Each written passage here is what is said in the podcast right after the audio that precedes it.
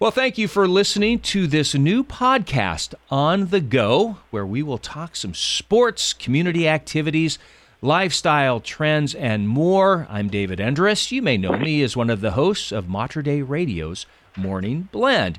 Well, this is our first show, so I'm bringing out the heavy hitters today to start things out. He is the Senior Associate Athletic Director at the University of Portland. Always great to talk with Jason Brough. How are you today?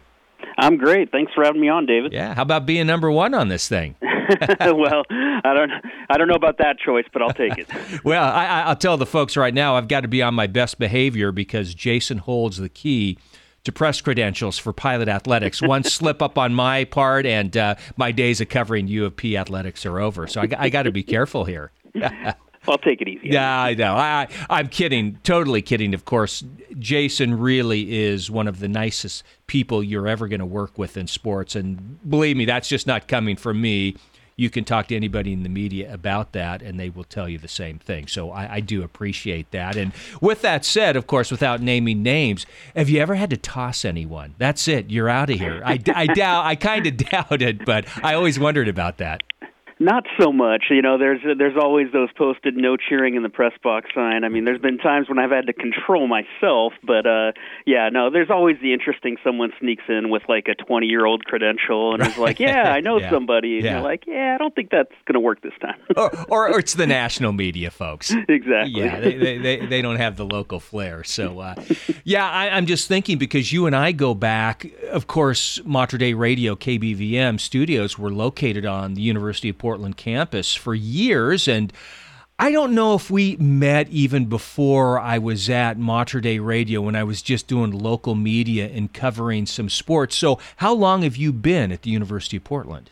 Yeah, I've, I've it's been a while now. Over half my life has been on the campus. So I was actually an undergraduate student um, here from 1999 to 2003 uh, went to the business school and I got a side campus job to make a little bit of money working in the athletic department and was doing stats courtside and just really enjoyed that. I've always loved sports, but wasn't good enough to do anything in college, so I figured why not be on the sidelines and do some stats and uh, develop some good relationships within the athletic department and that led to some other opportunities. And then uh, Joe Etzel, I think I was his last hire, you know, 41 years as an athletic director wow. before he retired. So he hired me, and then he announced his retirement a month later. So I didn't know how to take that, but I think me and Joe are on good terms now. Yeah, yeah, and and Joe's great because, of course, the baseball field is named after him, Joe Etzel Field. Yet you can show up to a baseball game there, and there he is. There, hey, the guy whose stadium. Yeah, he's you know long time. He, he actually he has a longer history than I do at UP. He played baseball, and was one of the great pitcher back in the day, and then he came back and coached basketball and baseball, and then, like I say, 41 years as an administrator and Mm. AD. So he's been around a long time, and you know he he still comes around to games, as you said. He's Yeah. looking forward. He loves baseball, and he's at most every basketball game. So he, he's still very active on campus. Uh, that's wonderful. So, what was your progression uh, through the ranks there in the athletics department? So, you started, you said, just like as a stats guy? Yeah, I just started doing basically stats as a student worker, and then uh, you know I, I really wanted, I really liked doing what at the time was called sports information. You want to call it athletics communications or Right. media relations, what what have you. And uh, Lauren Wolgemuth and Julie Natali, who were the full time uh, sports information directors in in the office, gave me a chance to work as a student worker. So that's where I got into writing press releases and coordinating stuff like that. And right when I graduated, I had an opportunity to go to either the Evil Empire as a graduate assistant at Ah, Gonzaga. I had a good say that, had a good relationship with Oliver Pierce, who was a longtime communications director up there.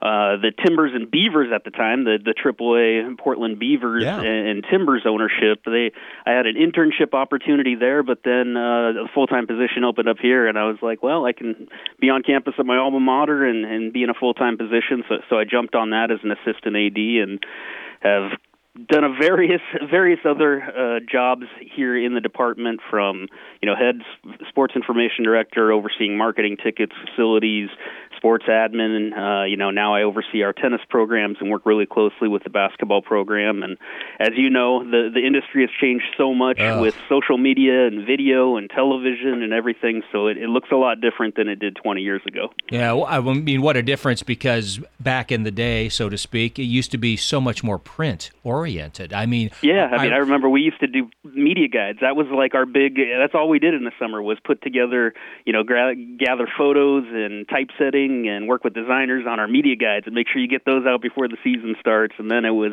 you know, press releases and, and website was just getting going. There was no Mm-hmm. such thing as social media. And I remember we were one of the first schools to offer like live audio streaming, and we thought that was a huge deal. Yeah. and then, then video came shortly after it. So it's been a it's been an ever evolving landscape for sure. Yeah, do, do you even do printed media guides anymore? No, we don't. About 10 years ago, we kind of went to a digital only and record books and I mean pretty much websites and and now apps essentially serve as as a media guide. You'll get some some media members that that want the hard copies, so you know you can print some out, but for the most part everybody uh, you know uses website digital media guides, printouts and and you know from now like historical records and everything everything is so readily available at your fingertips on the website. Yeah, I remember working at Oregon State, and their football media guide thing was a novel. yeah. when you got it. I mean, it was it was huge, and I think that was a publication that you probably know this as well. I mean, that was a year round effort. I Yeah. mean, as soon as you as soon as you printed the latest one, I think you were going to work on the next one.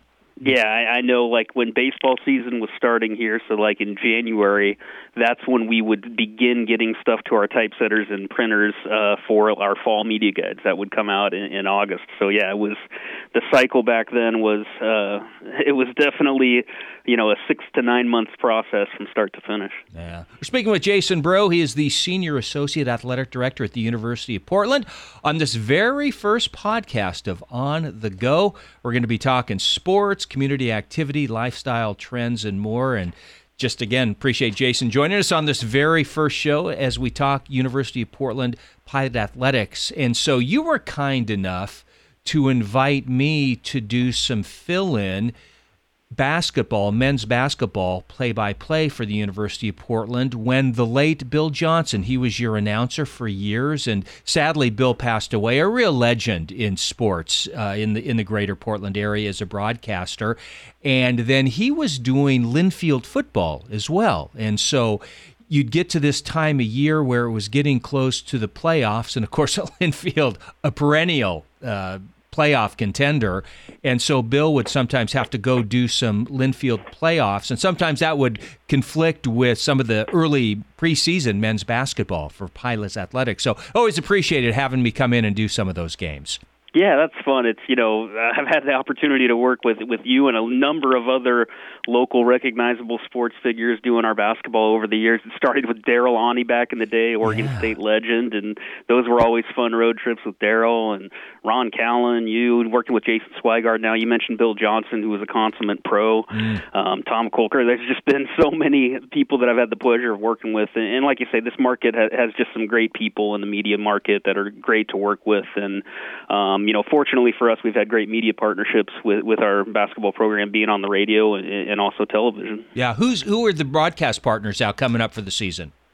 Yeah, so for for radio, we're, extending our contract, multi-year contract with Audacy, which is formerly Entercom, and the primary sports station 910 ESPN Portland, their sister station 1080 The Fan. So Jason Swigard's been the voice of our Yep. program for five plus years now, and he's coming back. So we're excited about that partnership. And then television-wise, you know, we've been one of the few schools, especially a school of our size, that has been able to produce our own television product. We built our own studio that connects with all of our home facilities here. So we internally produce a lot of television, and even when the OSA state tournament comes for basketball, we produce those and distribute them. And and you know, a long time we were with NBC Sports Northwest and previously Comcast Sports, and now we've transitioned. We're starting our second year with uh, partnership with KOIN and KRCW. So Portland CW will have a number of our games, probably upwards of 25 over the course of the year that we'll produce and, and distribute through uh, KOIN and KRCW. No, that's awesome. Yeah, it's great to hear all of the coverage for Pilot Athletics. It's funny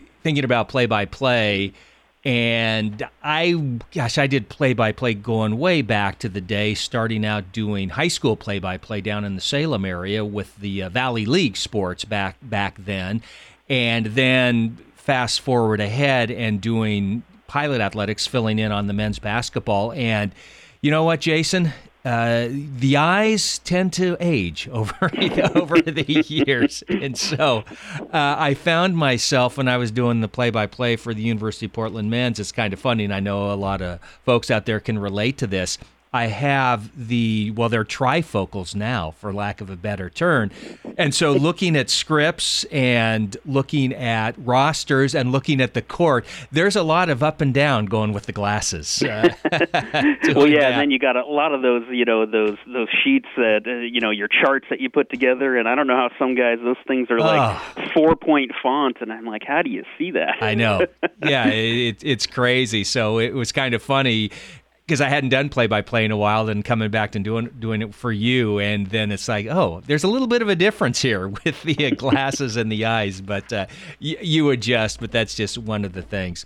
Well, talking about broadcasting of of pilot sports, and you mentioned this too. There has been such a change with athletics. I mean, really, over the last couple of years now, because you're getting into all of these different aspects of athletics. And I'm thinking about one thing that jumps out at me is the name, image, and likeness. And people have heard about this so much now. And I, I mean, what do you think about that? How are you guys dealing with it? it's interesting. I mean, the, the collegiate landscape has just been turned upside down. I mean, we we received an email from NCAA talking about you know, just a couple days ago, all the proposed legislation changes, and, and the j- joke used to be the NCAA rulebook could start at the floor and go to the ceiling, and, and you know, and you couldn't do anything. Right. Everything you did was against the rules, and they're essentially just redlining and ripping all those rules out of the book and saying, "Hey, go for it." Yeah. You know, the regulations are being deregulated. You know, the big thing, the the thing that really turned the industry on its head was, as you mentioned, name, image, and likeness (NIL), and you know, the opportunity for student athletes to earn money money off of their name, image, and likeness, very much like the Olympic sports model, um, where you know they're not going to lose eligibility. Whereas before there was, you know, we used to joke, and Coach Reveno, our former basketball coach, used to joke like you can't even give them bagels without it being a violation right. or, or spread on the bagels, and, and now it's hey, go make a million dollars if you can off your name, image, and likeness, and and there's no no regulations that prevent that. So mm. it's it's interesting and how it impacts us. You know, I, I think like everything there's probably an overreaction to the actual impact on it when when it first comes out. You know, cost of attendance was a big talking point. You know, seven eight years ago, and how you know just giving a couple thousand dollars to the kids was going to revolutionize everything and right. for the haves and the have-nots. And then, you know, now with you know the Alston Supreme Court case kind of allowing more money to go to student athletes on an academic basis, and then now name, image, and likeness I mean, the way I look at it, where we fit is we're pretty much in the same spot we were before. You mm-hmm. know, I mean that that wasn't why we were getting or not getting student athletes to come to Portland. It was more based on our culture and fit. And, and I don't think it's going to make a huge difference going forward. I'm not naive enough to say it's going to make no difference. Right. Obviously, if a kid has a chance to choose between Portland and Oregon and there's twenty thousand dollars in one spot and none at the other, that might make a difference. But the reality is, in every sport, kids want to play, right? Mm-hmm. I mean, you know, Kentucky basketball could offer even if they lift scholarship restrictions, only five guys can get on the court at one time, right? You know, women's soccer, Stanford, only 11 kids can play at right. one time. So, you know, you can make all these offers and, and whatnot, but kids want to play and they want to go to a place where they they fit and and you know it's a good experience and I think the other part of it is just market dynamics. It, it will even itself out. You're seeing these million dollar contracts with kids who aren't playing. Yeah. like market dynamics will eventually even itself out. And so it, it's very interesting. You know, right now you're seeing a lot of these NIL collectives, and we're working on one externally that can help you know facilitate some of these deals. So so we're in that sector. You know, it, it's not that we're not paying attention and and reacting to it, but you know, are are we all of a sudden going to be facilitating million dollar deals? No No. right. Um, but is that going to hurt our overall product? I, I don't think it's going to hurt as much as people think it might.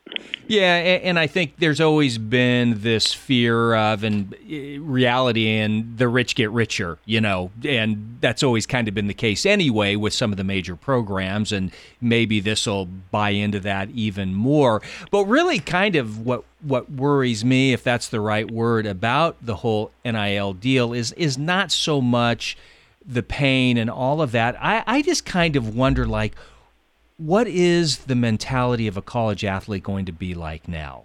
And does it change to where it's not as much team oriented as it is I oriented? You see what I'm saying there?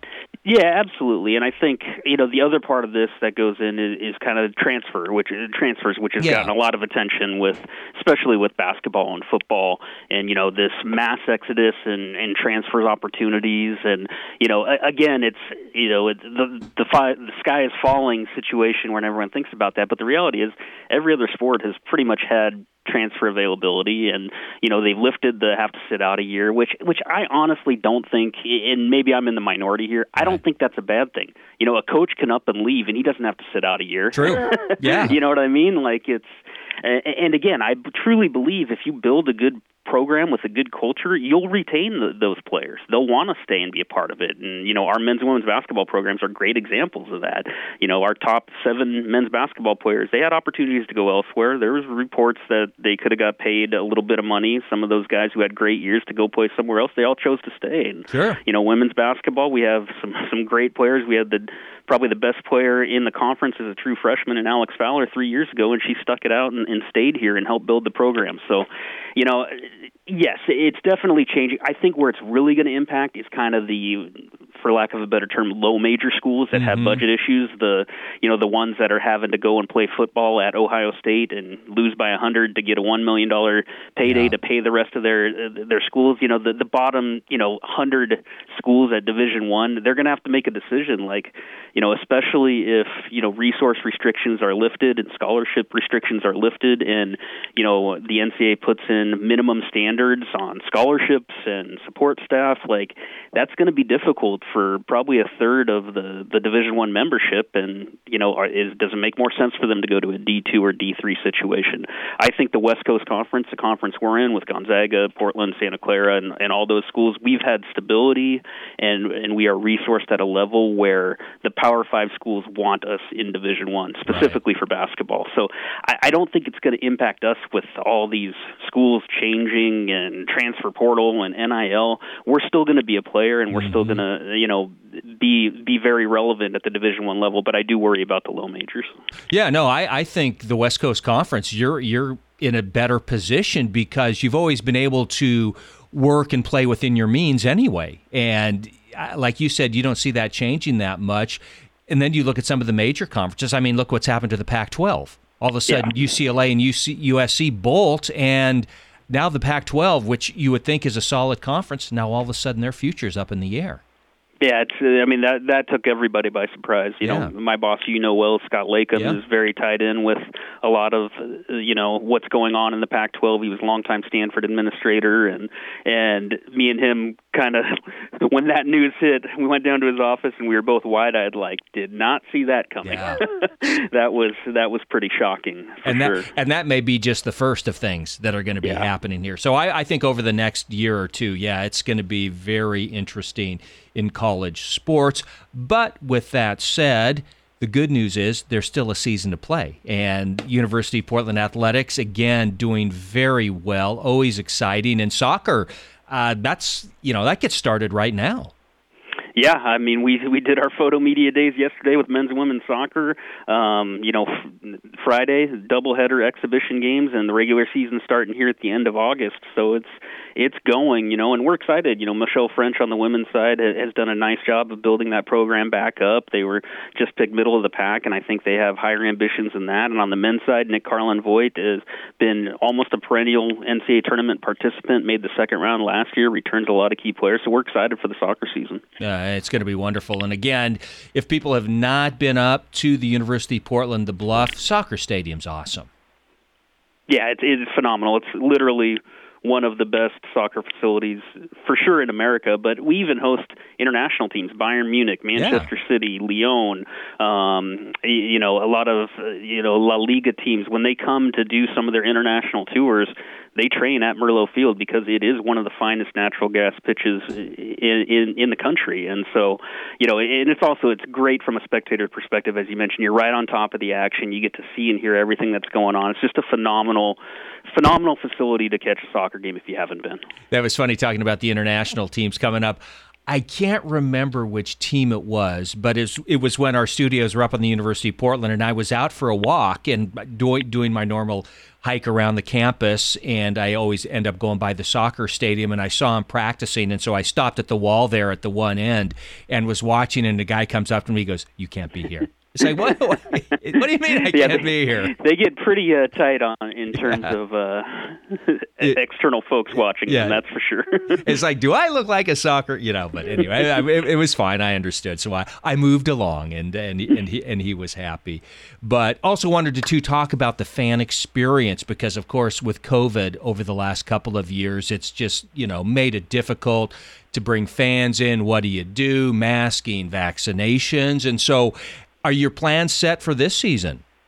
Yeah, you know, we're following local health authority directions and CDC and everything. And, and like you say, the last couple of years have been tough. That, you know, two years ago or three years ago when COVID hit, our women's basketball team qualified for the NCAA tournament. We won the WCC tournament. They were getting excited to go to the NCAA playoff, oh. and then everything shut down. It would have been the first time since 1997 our women's team played in the NCAA tournament, and it was the first year of our new coach Michael Meek, and it was just so went from such a high level of excitement to completely deflating. And then you fast forward nine months, and we start back up sports with no fans, and that was the most awkward and uncomfortable and yep. weird, uh, you know, sporting situation I've ever been involved with. There was all kinds of testing. You know, everyone's six feet apart. There's nobody in the stands. It, it felt very awkward. And in that transition to last year when we slowly brought people back, but not everybody was ready to come back, and you know the the attendance wasn't as great as it normally would be, just with the pandemic still lingering. Sure. So I think going into this year, we, we really are getting the feeling in terms of like our calls with our season ticket holders and the fan base and everyone. I think everyone's ready to get back on the horse and be at live sporting events, and so we're really excited about that. There won't be any masking, and I'll say this, I'll qualify this yeah. with if if local health authorities change decisions, we we will change with them. But right. right. now, there won't be mask mandates. There won't be checking vaccination cards. Our campus, you know, does you know require vaccinations, but but we won't be doing uh, daily checks or anything like that. It's just expected people will be vaccinated if they come. So yeah, it, will be like a typical typical event pre-pandemic. We hope, and, and we yeah. hope that lasts through the entire year. Well, yeah, and I think people now, because we've been doing this for two and a half, three years with the pandemic, I think people kind of know what their own comfort level is now. So if you have folks who want to wear masks in the games, fine. You know, wear yeah. wear a mask. If you don't, don't. And so I think if everybody kind of gives everybody their own uh, space, so to speak, as far as what their comfort level is, I think things are going to be just fine. Yeah, and, and we're just looking forward to having, you know, getting back to some sense of normalcy and, you know, hopefully filling our stadiums up because, like we've talked about, we have a lot of exciting programs right now, you know, in both fall, winter, and spring that we really want to showcase, and, and we think uh, people and families and fans will really enjoy uh, coming out to the University of Portland campus and catching some athletics.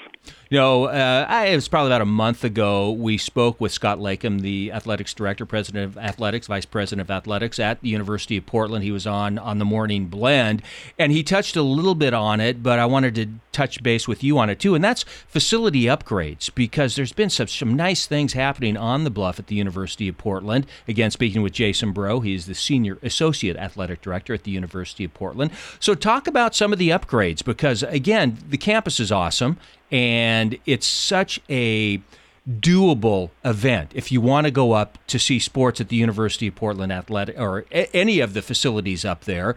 There's parking. It's easy to get to, and then you got great facilities. So uh, yeah, absolutely. Yeah. And free parking. We, yeah. we say as well, so we don't charge for parking. And, and like you say, as long as you can find a spot in the lot or in the neighborhood, you know, come on in. And you know, from a facilities perspective, we're really excited. Scott, you mentioned Scott Leykam. He's done an unbelievable job just in terms of you know modernizing and building up uh, you know our facilities. We're, we're really excited. The latest one is our Franz campus down on the river.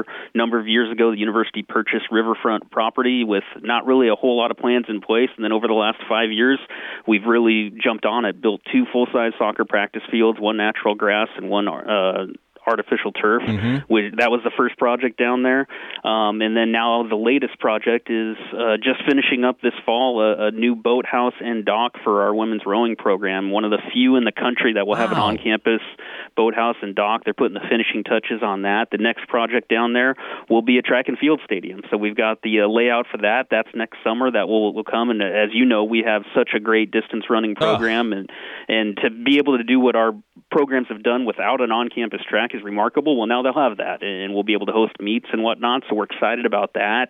And then just upgrades. We talked. You mentioned our beautiful baseball facility, Joe Etzel Field, was completely renovated two years ago. Um, it's just an unbelievable place to watch a game. If you haven't been out, come out next spring.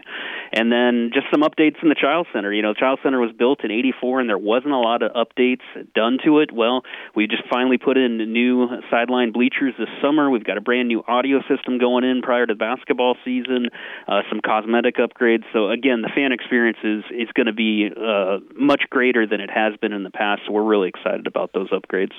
Baseball stadium is beautiful. Chiles Center is just such a great place to watch basketball because it's a good sized crowd, yet it's intimate. And I mean, Yeah. there, there's not a bad seat in the house. No, absolutely, and it's fun. You know, we've hosted, we host the, and we just actually continued the partnership with OSAA 6A, hosting the men's or boys and girls 6A championships, and the energy in the building for that. And as you mentioned, you know, it holds just under 5,000, but you get a couple thousand people in the building, and there's a great energy in there. Uh, you get you get 4,500, and it's almost too full. Yeah. but uh, you know, as you mentioned, I think the building has held up really well. You, you look at other facilities as I go around the country that were built around the same era, and they seem very dated. Chiles Center, it still seems very modern, and, and now with these upgrades, it just makes it that much better. That's fantastic. I wanted to ask you too, because speaking of basketball, you talked about the success of both the men's and women's programs at the University of Portland. You're going to be hosting this some of these games of this huge tournament that's going to be coming to the Portland area during the Thanksgiving week. I believe it's Thanksgiving week weekend. Talk a little bit about that. Yeah, that's really exciting. So, so diehard basketball fans will remember five years ago, PK 80, Phil Knight Phil Knight's 80th birthday. Um, ESPN and the Rose Quarter got together and put on a major event, 16 teams that we were a part of, and basically all the best Nike sponsored schools in America Duke, North Carolina, Villanova, UConn, Michigan State, Texas, everybody you could name played in two 18 tournaments. And we were co hosting that, but no, we just basically hosted practices at the Chiles Center and the Beauchamp Recreation Center Right. uh, five years ago, even though we participated in the event. Well, they've expanded it this year and they've added um, eight women's teams in two other separate four team tournaments. So we're going to host those on Thanksgiving Day and the Friday after Thanksgiving. And then the men's losers bracket from the other two tournaments will come in place. We'll have four games, four men's games on Sunday of Thanksgiving weekend here at the Chiles Center. Um, and, and it's just basically the biggest college basketball event um, ever, Oh. which is really exciting. Yeah. Um, so we actually the schedules and brackets came out, and you know just an easy road for the pilots. We open against North Carolina at 10 a.m. on Thanksgiving Day, so that'll be on ESPN if you can't make it out to Moda Center. Um, so that should be a lot of fun. But other teams in our specific bracket are, you know, Villanova, Iowa State, Oregon. So we could potentially play Oregon um, in that tournament either um, at Moda Center or at, at the Chiles Center, which will be really exciting Yeah. but yeah, it's just it's a who's who of you know who do you who do you want to watch uh, men's basketball over Thanksgiving? They're going to be at the Moda Center, Rose Quarter, or the Chiles Center. Yeah, I mean, think about that. You could be having some huge national brand teams coming into the Chiles Center to play a game, and again, what an experience! Given the, Yeah, U- UConn women's basketball, Oregon Yeah. women's basketball, Oregon State women's basketball. I mean, North Carolina women's basketball. Uh, I mean, those are. those are the elite of the elite, and it's just going to be a lot of fun. You think about women's basketball and the job Mike Meek has done with University of Portland women's team. The state of Oregon, my goodness, UP, Oregon, Oregon State. You're talking about uh, I don't know how did that happen, where all of a sudden the state of Oregon is this hotbed of women's college basketball.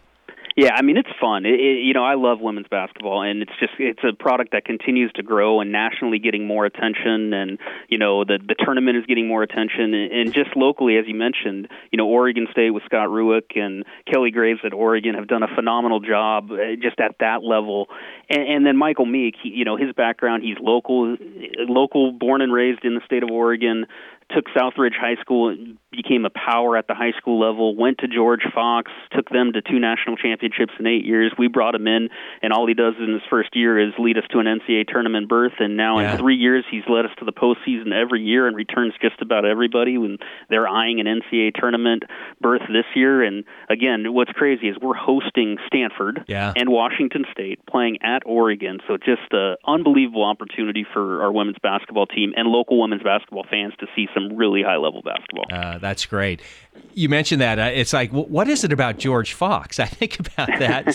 Scott Rueck, Michael Meek, uh, UAP alum Pat Casey, who, yep, who coached yep. at George, George, Fox. That's like the uh, if you're going to start your coaching career out, you might you might want to go to George Fox to do it. I mean, yeah, they've done they've done a great job at that level and set their coaches up for success, and it has translated. You know, a lot of times you know that's what's funny. You know scott and i talk about this a lot. When you go into coaching searches and everyone's like oh you can't you know you got to win the press conference. You right. got to hire someone with a name recognition. Well no you got to find somebody who's a good fit and george fox is very similar to the university of portland yeah. in terms of you know the culture of the the university and small school and development and, and so that that model has worked out well for us. And and again scott rueck preceded mike meek at george fox and he went to oregon state and made it work there. And he took over a, a program that was in disarray and, and made them a national title contender. So there's something to be said. When you're a good coach, you're a good coach no matter whether it's high school, D3, NAIA, D2, and, and, just putting those coaches in the right positions with the right resources. Uh, you don't have to be the biggest name to be successful. Yeah, sometimes the old saying, there's no place like home, is true. Yeah, and Mike's just a great fit here, and yeah. we love having him, and he's done an unbelievable job. And you know, he he doesn't he our coaches that are most successful, and we have a lot of them. They don't look at what they don't have; they look at the opportunities of what they do have and how do they build off of it. And he, he's a classic yeah. example of someone who gets that and has done well. You know, it's interesting. The first play-by-play basketball game I ever did at the Chiles Center was the women's high school 6A final, Oregon City against Southridge, and Southridge's coach was Michael Meek. How yeah. about that? And mean, and he he had I mean at one time I believe he had six Division One players on that high school team, yeah. including some that went. I mean he did an unbelievable job there. Yeah, it's amazing. Well, what else? I mean, we're we're I know we're getting into it here, thirty plus minutes. So anything else you wanna you wanna talk about? Add to the add to the podcast. No, just something else to look forward. To. We talk about hosting events. Sport Oregon, Rose Quarter, and the University of Portland have put in bids to host the women's Final Four. We've talked about that with yeah. Oregon, Oregon State, and so you know the the cycle I believe is 2026 to 2031. There'll be five different sites around the country, and Portland is one of eight finalists for those sites. So that could be a huge opportunity, and we're excited to be part of that. And and as we mentioned, just you know we'd love to have fans come out to our events. We have unbelievable kids. We have unbelievable programs. Uh, the accessibility is is great, the fan experience is great, and it's just an unbelievable family opportunity. You're not going to spend a hundred bucks to come and feed your family and catch right. a good game. So you know, I just encourage everybody, especially coming out of COVID, looking for things to do. You know, come catch a volleyball, come catch a soccer or a basketball or a baseball game at at, at the University of Portland. As you mentioned, it's easily accessible and it's a great product. You know, there's so much more we could talk about, so many more sports we could touch upon. But if folks want to get tickets to, I know we've got volleyball coming up, obviously soccer, it won't be too long for basketball, cross country, I mean, some great sports. Remind folks how to get tickets for UAP Athletics. Yeah, easiest thing, go to portlandpilots.com backslash tickets, and there'll be information and on each specific program. Or you can call our box office, 503-943-GO-UP. So again, portlandpilots.com backslash tickets or 503-943-GO-UP, and we'll get you squared away with, with whatever, whatever event you want to head to. Fantastic. Jason Brough, Senior Associate Athletic Director at the University of Portland. Hey, thank you for being the very first guest on this podcast. Well, I appreciate it, and, and uh, we will have your credential for you. So let me know when you want to come Thank out. you. I didn't do anything bad, so uh, you, we haven't had to pull it yet. You haven't had to pull it yet. Again, thanks to Jason Brough, Senior Associate Athletic Director at University of Portland. Thanks for listening to On the Go, this podcast available on the Hail Mary Media app, brought to you by Mater Dei Radio. I'm David Endres. We'll talk to you soon.